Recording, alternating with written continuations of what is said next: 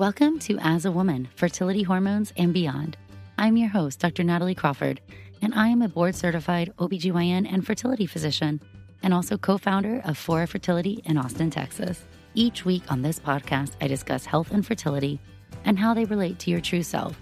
Become a part of the community of collaboration that amplifies others as a woman. I hope you enjoy the episode.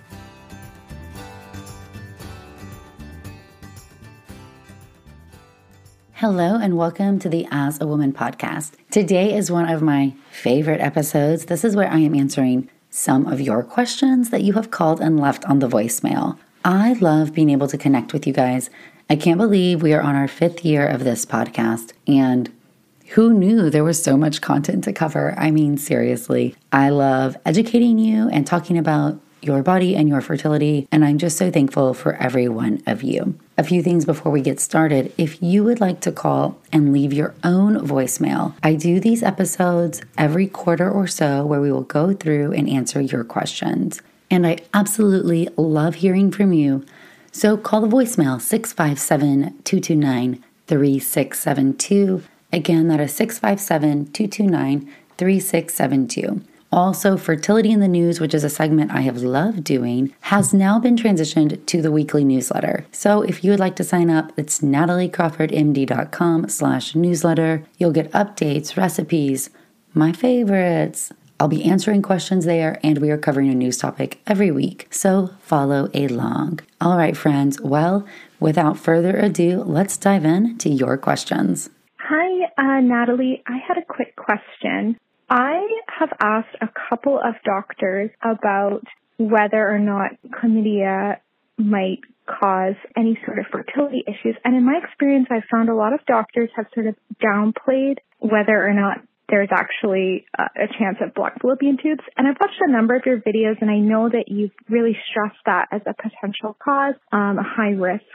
thing that you should consider. And I was wondering if you had any background on why certain doctors might not think that that's the case, and I guess what, what the real facts is. Thank you for all you do. Bye. All right, this is a great question, and I'm not sure why anybody would downplay this, to be honest. Number one, chlamydia has an extremely high prevalence. There are typically over one hundred thirty million annual infections worldwide. It impacts women much more than men because of how our genital tract, the anatomy of it. And to make matters worse, and probably why a lot of chlamydia is really problematic, is up to seventy percent of infections are asymptomatic. Therefore, the infection is brewing and causing inflammatory damage such as scarring without you ever potentially knowing. So the consequences of chlamydia can be pelvic inflammatory disease, which is where a lower genital tract infection, think cervical infection, vaginal infection, migrates through the uterus and infects the uterus and fallopian tubes. You can then also have, obviously, tubal factor infertility when those tubes get scarred, or ectopic pregnancy because of the scarred tubes. So that is really bad, because if you don't have raging symptoms, you have to rely on people getting screened just because they are at risk. And people are not always very good at this, especially the younger demographic, which tends to be exposed to chlamydia more. This is why using condoms and protecting yourself is so important.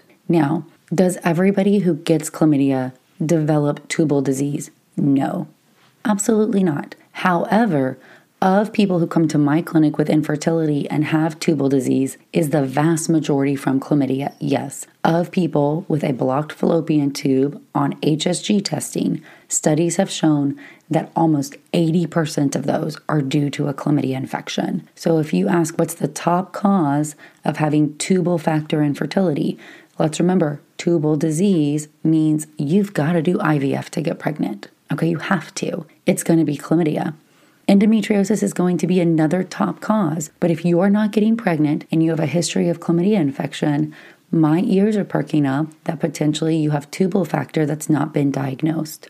Of all the people who get chlamydia, probably only about six percent will develop tubal factor infertility, right? Your fallopian tubes get so damaged they get scarred. So does everybody who gets chlamydia has infertility? No. Of people who have tubal factor infertility, is the top cause chlamydia? Yes. Can you prevent yourself from getting a chlamydia infection? you can. So when we look at the world of infertility, and there is so little that we can do to prevent you from coming into my office, trying to prevent you from getting a chlamydia infection, which potentially has severe outcomes, right? I V F is quite drastic. You want to protect yourself. And one final point, the younger you are when you have the infection, the increased likelihood it is that it causes infertility. That's probably due to just social factors like not getting screened or treated or knowing what is normal or not. But again, it really stresses the importance of trying to protect yourself. And now a word from one of our sponsors, Ritual. Did you know that ninety-seven percent of women aged nineteen to fifty are not getting enough vitamin D from their diet? Ritual's Essential for Women eighteen and plus was shown to increase vitamin D levels by forty-three percent in a clinical study. I love Ritual, and I love taking their Essential for Women eighteen plus every single day. One reason I love it is that it's gentle on an empty stomach, and it has a minty essence, so every bottle feels refreshing and is actually enjoyable. It's also clinically backed multivitamin with high quality and traceable key ingredients, and they have industry-leading sustainability standards. No more shady business. Ritual's Essential for Women eighteen and over is a multivitamin you can actually trust. Get twenty-five percent off your first month for a limited time at ritual dot com slash A A W. Start Ritual or add Essential for Women eighteen plus to your subscription today. That's ritual dot com slash A A W for twenty-five percent off. And now a word from one of our sponsors, Caraway. Spring is coming, and I always love a good home reset. Non-toxic cookware is the perfect way for you to kick off your own spring cleaning. With so many collections to explore, there is a Caraway for every cook. Their internet-famous kitchenware is a staple for any home. It comes with beautiful shades to fit your aesthetic, but most importantly, you're ditching the chemicals. Caraway's non-toxic kitchenware comes a chemical-free ceramic coating, so your food can be prepared without any of those hard-to-pronounce chemicals leaching in to your healthy ingredients. Everybody knows that I am a big believer that our environment impacts our body, and that's why I trust Caraway with my cooking. Visit caraway home dot com slash A A W to take advantage of this limited-time offer for ten percent off your next purchase. This deal is exclusive for our listeners, so visit caraway home dot com slash A A W or use the code A A W at checkout. Caraway, non-toxic cookware made modern. All right, moving on to the next question. Hi, Doctor Crawford. My name is Samantha, and I wanted to know, is it a good idea to use pre-seed lubricant when trying to conceive naturally? Um, I've read mixed information online, some saying it's better to use no lube at all, but or pre-seed can help. The reason I ask is because I don't seem to have a large amount of cervical fluid near my ovulation and fertile days, um, and I'm wondering if it can help with getting pregnant and your thoughts on it. So, um, and also, I love your podcast. Really is so empowering to learn about our bodies. So thank you so much for all that you do, and thank you for your podcast. Friends, Pre-Seed has done a fantastic job at marketing themselves, and we just have to admit that that is true. So Pre-Seed says fertility friendly, and there's some ads that might make you think that it improves your fertility. Well, that's not the case, okay? But it's not necessarily bad. So let's just think about this. Using no lubricant is going to be the best. I am asking the sperm to swim out of an ejaculate, which is a thick, gooey substance, which is alkaline in pH to protect it from the acidity of the vagina in order to allow it to get into the cervix and therefore swim up to the fallopian tubes where fertilization happens. Having no extra barriers, absolutely the best. However, you need to be able to have intercourse in order to get pregnant.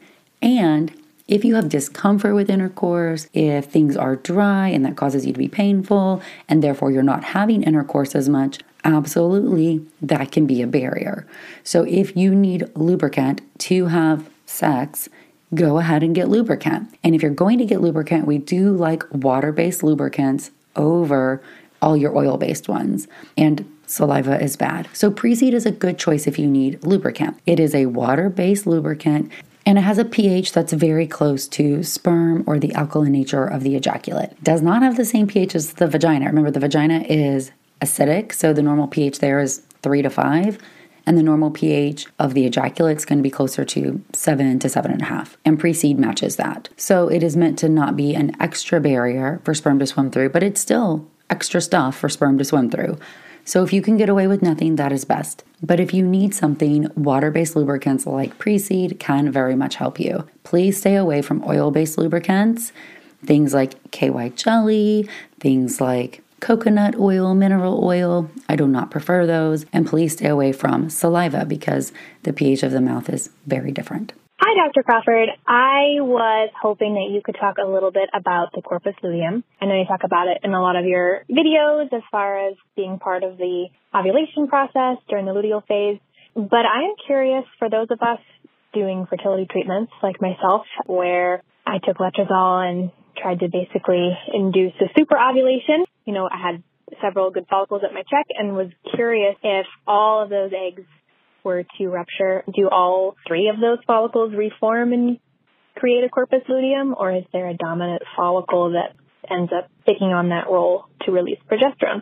Anyway, just curious if you could talk a little bit about that. Thanks. Bye. Y'all, I love the corpus luteum. Love it. You're speaking my love language. So as you already stated, but just to bring everybody up to the same page, when we ovulate, what happens is you have an egg growing inside a follicle. Follicle-stimulating hormone from the brain stimulates that follicle to grow. As it grows, the egg inside matures. As that egg matures, it makes estrogen. That estrogen then grows the lining of the uterus, but also triggers the brain to say, hey, we have a mature egg here, once the estrogen has been high enough for fifty hours. That allows the brain to send out a single, a very high peak of L H, and this allows that follicle to rupture. So it's a cyst and it bursts and the egg is released. The cyst, the follicle reforms and now becomes a corpus luteum, and this is the luteal phase of your cycle. The corpus luteum is what makes progesterone.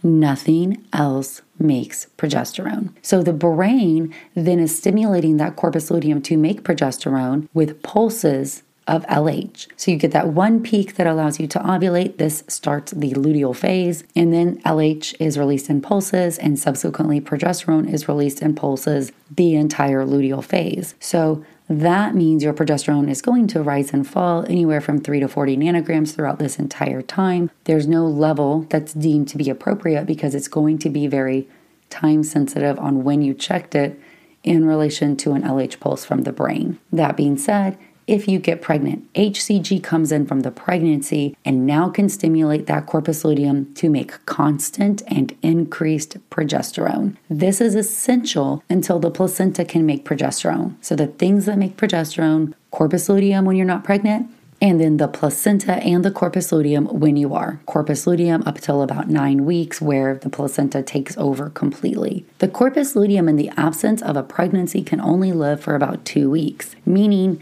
it just cannot make any more progesterone based on L H pulses from the brain. It dies, progesterone drops, you get a period, cycle repeats itself. When you ovulate more than one follicle, yes, you are going to make multiple corpus lutei. So now you're going to have even more progesterone production. And sometimes this is our thought process when we're talking about luteal phase defect. Remember, I think that luteal phase defect, having a short luteal phase or spotting, is a reflection of a poor corpus luteum, which is on the spectrum of ovulatory dysfunction, meaning you're ovulating, but maybe that follicle is not getting to its best size. Therefore, it is not functioning as a really good corpus luteum. And if I can turn around and make you ovulate a bigger, more mature, better follicle or more of them, I'm now going to have better corpus luteum or more progesterone made. So yes, this is also why in certain cycles, we purposefully will stimulate somebody and then we have all these corpus luteum. Importantly, if you're doing a fresh I V F cycle,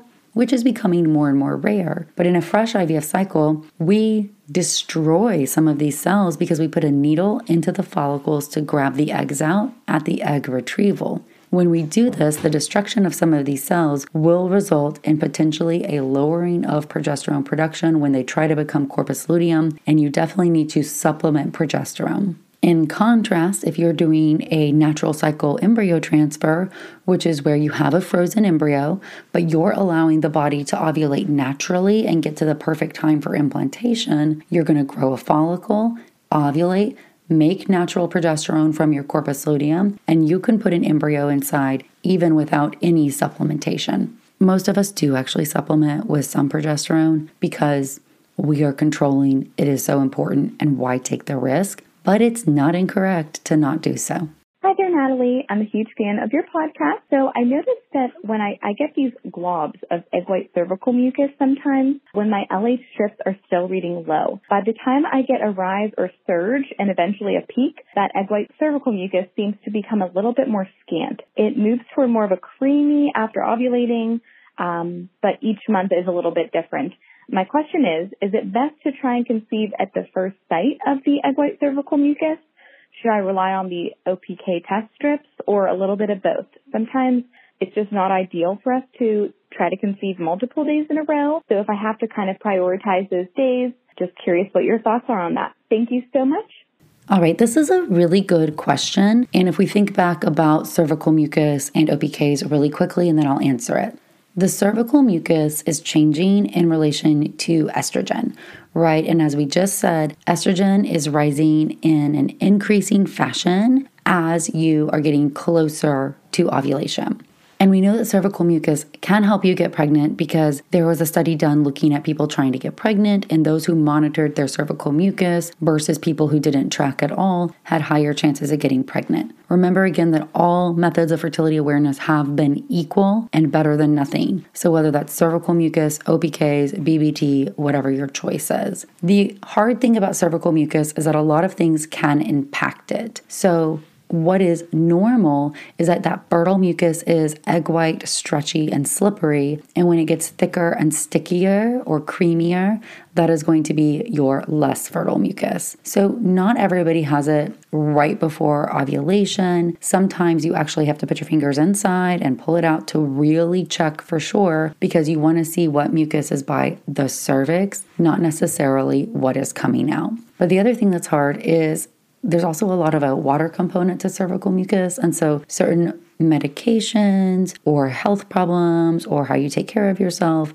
can change your cervical mucus. So a few of them might be, one, of course, if you're on any type of hormones that have estrogen in them or progesterone, that's going to throw things off. So you do not use this if you have an I U D or you're on any type of fertility treatment or pills. It's going to throw things off. If you're overweight, fat cells actually make some estrogen, and this can change your mucus so that it might look more fertile earlier than it actually is. Sexually transmitted infections like chlamydia or gonorrhea can change your cervical mucus. So can non-sexual infections, just like bacterial vaginosis or a yeast infection, and then certain things that also change your hormone levels, like P C O S, right? P C O S is a condition where you tend to have a little bit higher baseline level of estrogen. Patients with P C O S might have more days of fertile mucus, and that can make it really hard to target. And then do not be cleaning, right? If you're douching or cleaning inside, that can disrupt the normal production of cervical mucus. And then we also have things like stress, diet, dehydration, potentially other chronic medications you could be on, having prior surgery on your cervix, like a cone or a leap for an abnormal pap smear, or breastfeeding, or using any type of lubricants, or even other hormonal diseases like high prolactin or thyroid can interfere with cervical mucus. So it is not perfect. And now a word from one of our sponsors, Rocket Money. Did you know that nearly seventy-five percent of people have subscriptions that they've forgotten about? Embarrassingly, I am one of those as well. And Rocket Money can cancel a subscription for you that otherwise could have been a time-consuming process. Between streaming services, fitness apps, and delivery services, it can be never-ending. So Rocket Money is a personal finance app that finds and cancels your unwanted subscriptions. They monitor your spending and help you lower your bills so that you can grow your savings. Rocket Money has over five million users and has saved a total of five hundred million in canceled subscriptions, saving members up to seven hundred forty dollars a year when using all of the app's features. Stop wasting money on things you don't use. Cancel your unwanted subscriptions by going to rocketmoney.com slash AAW. That's rocketmoney.com slash AAW. rocketmoney.com slash AAW. And now a word from one of our sponsors, Quince. My closet has a tendency to get chaotic and crammed with a bunch of clothes that I don't really want to wear. What's been a game changer for me has been upgrading to high quality and affordable pieces from Quince. Now I have a wardrobe full of luxury and classic essentials, and I stayed on budget. The best part is that Quince items are priced fifty to eighty percent less than similar brands, and they do this by partnering directly with top factories, cutting out the middleman and passing the savings on to us. In addition, Quince only works with factories that use safe, ethical, and responsible manufacturing and premium products and finishes. I personally am loving the linen pieces as it's Texas and summer is upon us. Indulge in affordable luxury. Go to quince dot com slash A A W for free shipping on your order and three hundred sixty-five day returns. That's Q U I N C E dot com slash A A W to get free shipping and three hundred sixty-five day returns. Quince dot com slash A A W. Ah, mmm. The first taste of rare bourbon you finally got your hands on. That's nice. At Caskers dot com, we make this experience easy. Caskers is a one-stop spirit curator with an impressive selection of exclusive, sought-after, rare, and household names in the realm of premium spirits and champagne. Discover the top flavors of the year now by going to Caskers dot com and using code welcome ten for ten dollars off your first purchase. Get ten dollars off your first purchase with code welcome ten at Caskers dot com.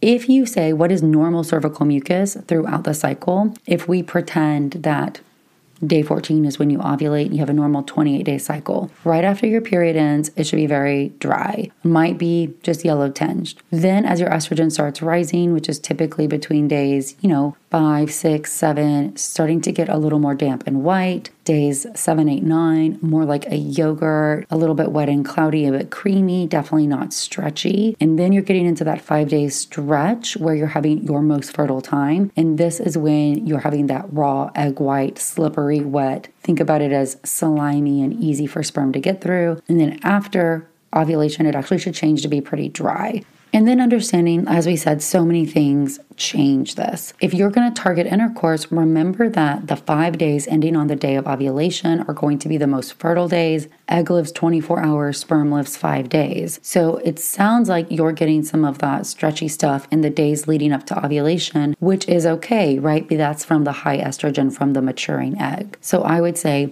maybe have sex one time in that window. So once the cervical mucus changes, that sperm will stay there for a period of days. And then when you get that positive L H, have intercourse that day as well.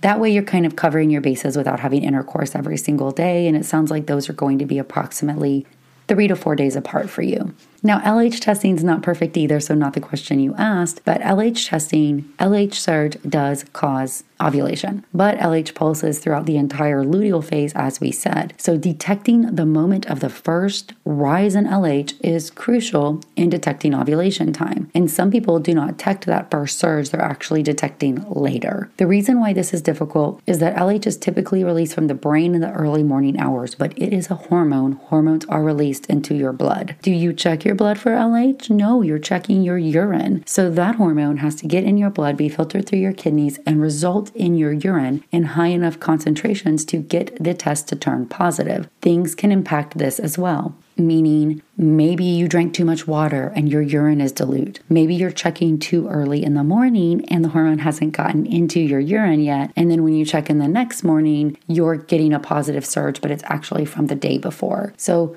these things are very, very common, and this is why O P Ks can also be hard. I recommend if you're using ovulation predictor kits, you use them one time per day between ten a.m. to two p.m. By that time, L H will be in the urine, and so this is going to help you from missing that morning surge potentially. And then if you get that positive surge in the midday, you know that's the day you're surging, you're going to ovulate the next day. Having intercourse on both of those days would be best, but either one of them would be sufficient. That way you know you're getting sperm there when egg is available to be fertilized.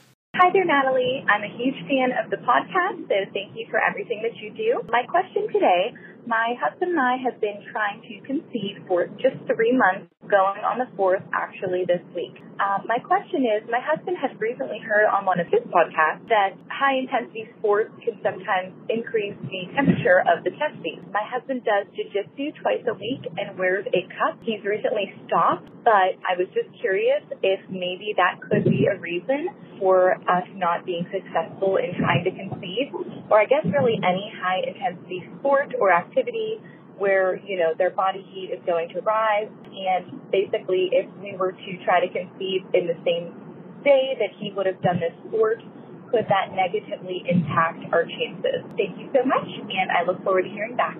All right, so sperm is very different than eggs. If we think about sperm, remember that the life cycle of a single sperm is approximately ninety days. So unlike ovaries, in which a female is born with all the eggs she is ever going to have in her ovaries, they are exposed to the wear and tear of our life, and eventually we run out, and then we're in menopause.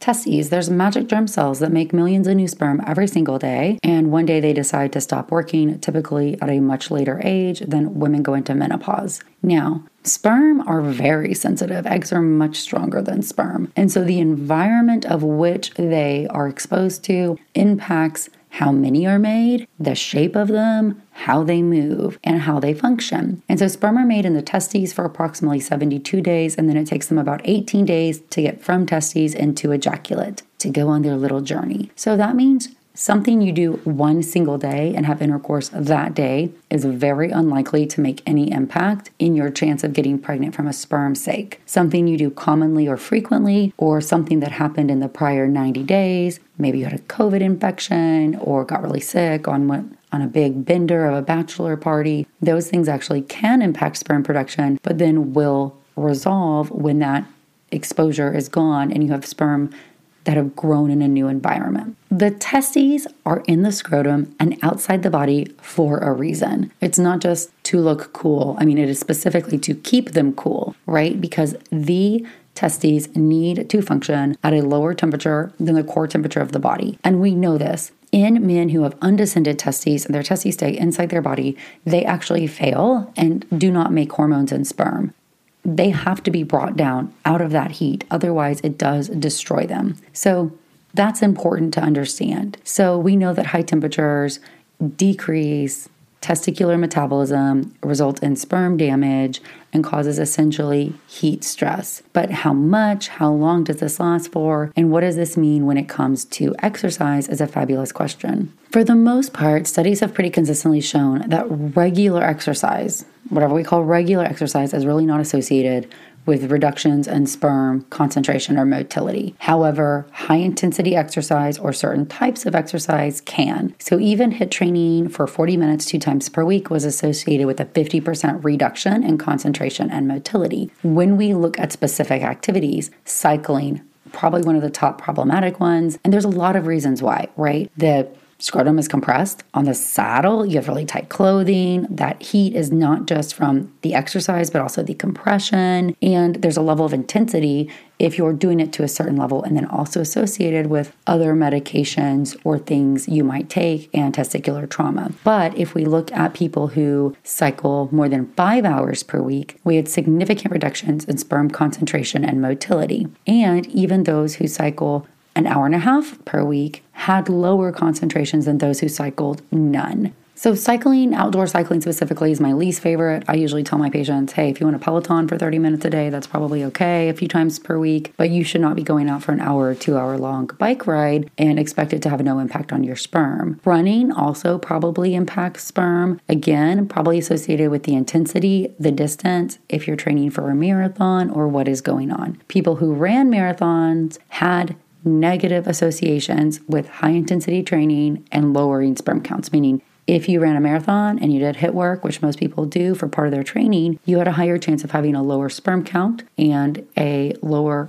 motility or normal sperm. Okay, but in these studies, sperm returned to normal when this level of training was not continued. So we are concerned about things like professional athletes, and I have patients who are athletes, right? They're not going to return to normal. Like, this is a lifestyle that they live. And so we have to say, hey, this is the sperm we have to work with. Of course, things like anabolic steroids or testosterone are hugely impactful on sperm as well. And some of those changes cannot be recovered. So anabolic steroids can cause what we call hypogonadism, destruction of the testicular tissue that may never be able to be fixed. You might not ever be able to make sperm again. So does exercise and the intensity and the length of training impact sperm concentrations? Yes. But being healthy is also good for sperm. And so, you know, regular exercise, I usually say, is good. So I tell people, hey, this may not be the time to train for the marathon, but, you know, thirty minutes a day, vary what you do. So it's not the Peloton bike or outdoor biking every single day. Limit that to a couple days a week, or running to a couple days a week. Add in weights and other modalities to keep your body strong and healthy. That's probably going to be the best plan. And if you're concerned, one, you can make a change, but two, you could also just get a semen analysis. So you can tell your O B you want one, you can schedule with a fertility clinic. Some fertility clinics will let you just call and make an appointment for a semen analysis, even without a referral. Or there's even online fertility testing sites for semen analyses. If you want to do that route, you want to look for one that's C L I A, C L I A certified, then you know it's giving you really accurate results, but you can have that mailed to your house and send the sample off. So there are options if you're curious if the level of intensity or exercise that your partner is doing is impacting sperm. Let's get it checked.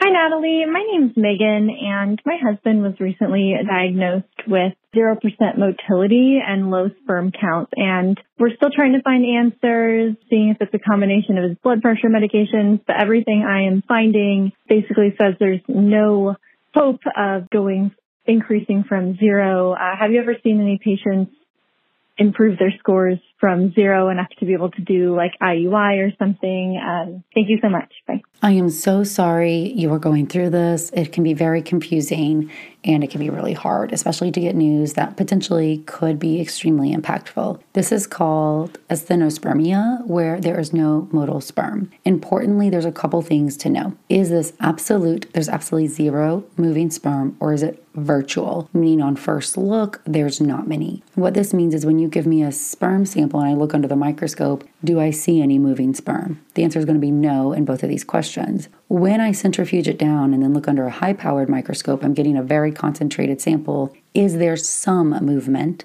Are there twitchers? Are there a couple sperm moving? Or is no sperm moving at all? No sperm moving at all is absolute. Virtual is there's a couple or there's something. And those actually have really big differences. So if I take patients to I V F and you have absolute asthenospermia, no movement, you only have a ten percent chance of having fertilization with I C S I. When I take one of those non-motile sperm and put it into an egg, still there's a low chance that it'll fertilize. However, in patients with virtual, I have a sixty percent chance of fertilization. So those are hugely different numbers. So understanding the difference is important. Number two, okay, well, what can cause this, right? Okay, so sometimes it can be dead sperm. Dead sperm don't move, so you could have dead sperm from a really prolonged abstinence window. So if there hasn't been ejaculation in a long time, it can back up to be very dead sperm. And so that's why we would want to repeat a semen analysis after a closer ejaculation interval. Other things, you know, prior infections or current infections, you often will see other cells in the ejaculate that might show inflammation. You might do a course of antibiotics or anti-inflammatories and repeat it. Things like age, like eventually the testes do stop making. So if your partner is significantly older, that could be part of it. Testicular cancer. So if there's any masses, one hundred percent, that needs to be known or checked out. Exposure to certain toxins, especially drugs like chronic marijuana use, that can actually decrease sperm production or change how the testes are made. Things like anabolic steroids, as we said before, can damage the testes so they don't produce moving sperm anymore. And then also things such as genetic diseases, such as something called Kartagener syndrome. And this is where your cilia don't work, so things can't move, because cilia is important and having sperm move. And if you don't have the protein that's important in that, then you're not going to have motile sperm. That's also really important just to talk about the conditions of the sample. You know, was it taken within the appropriate time from when you dropped it off? Did it sit in the car for a long time? Did it sit in the fridge? Was there spermicide used or some type of lubricant? Those things can actually really impact what we see from the sperm as well. So I would always say, hey, I want to repeat this. I want to centrifuge it down and know if I have absolute or virtual. I want to get somebody evaluated by a urologist who specializes in this to make sure there's no signs of testicular damage, infection, mass, something that could be contributing. And then ultimately what we're trying to decide is, is doing a sperm extraction test, going in to extract the sperm, going to give us a high enough quality of sperm to do I V F with I C S I. Potentially, if this was situational, like a really prolonged abstinence interval or something about the collection of the sample to dropping it off that caused this, then yes, maybe it will be normal or improved and you can do I U I. But in the vast majority of these causes, having no sperm moving is a very big deal, and we need to start preparing for I V F with I C S I or donor sperm if we're not wanting to do I V F. So that's hard news.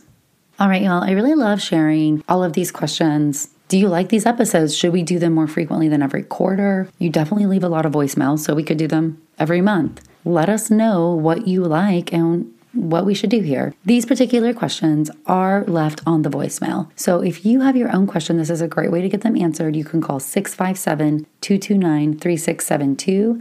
That is the voicemail phone number, and that's going to allow us to hear your question and answer it. Also, every week in other episodes, I typically answer For Fertility's Sake, our weekly Q and A segment. You can leave your fertility questions on my Instagram at Natalie Crawford M D every Monday. Some of those questions will be answered on Instagram, some of them here on the weekly podcast, and some of them in that newsletter. Again, the newsletter is where you will find fertility in the news. Natalie Crawford M D dot com slash newsletter will get you signed up for that. Thank y'all for submitting all of these questions and keep them coming. I appreciate you so much. Thanks, friends.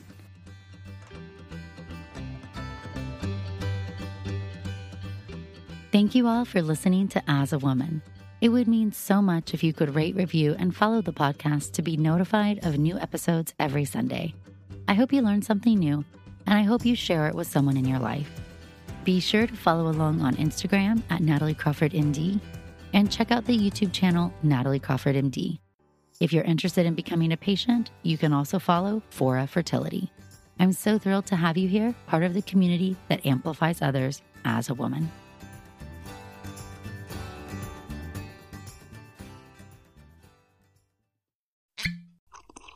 Ah, mmm, the first taste of rare bourbon you finally got your hands on. That's nice. At Caskers dot com, we make this experience easy. Caskers is a one-stop spirit curator with an impressive selection of exclusive, sought-after, rare, and household names in the realm of premium spirits and champagne. Discover the top flavors of the year now by going to Caskers dot com and using code welcome ten for ten dollars off your first purchase. Get ten dollars off your first purchase with code welcome ten at Caskers dot com.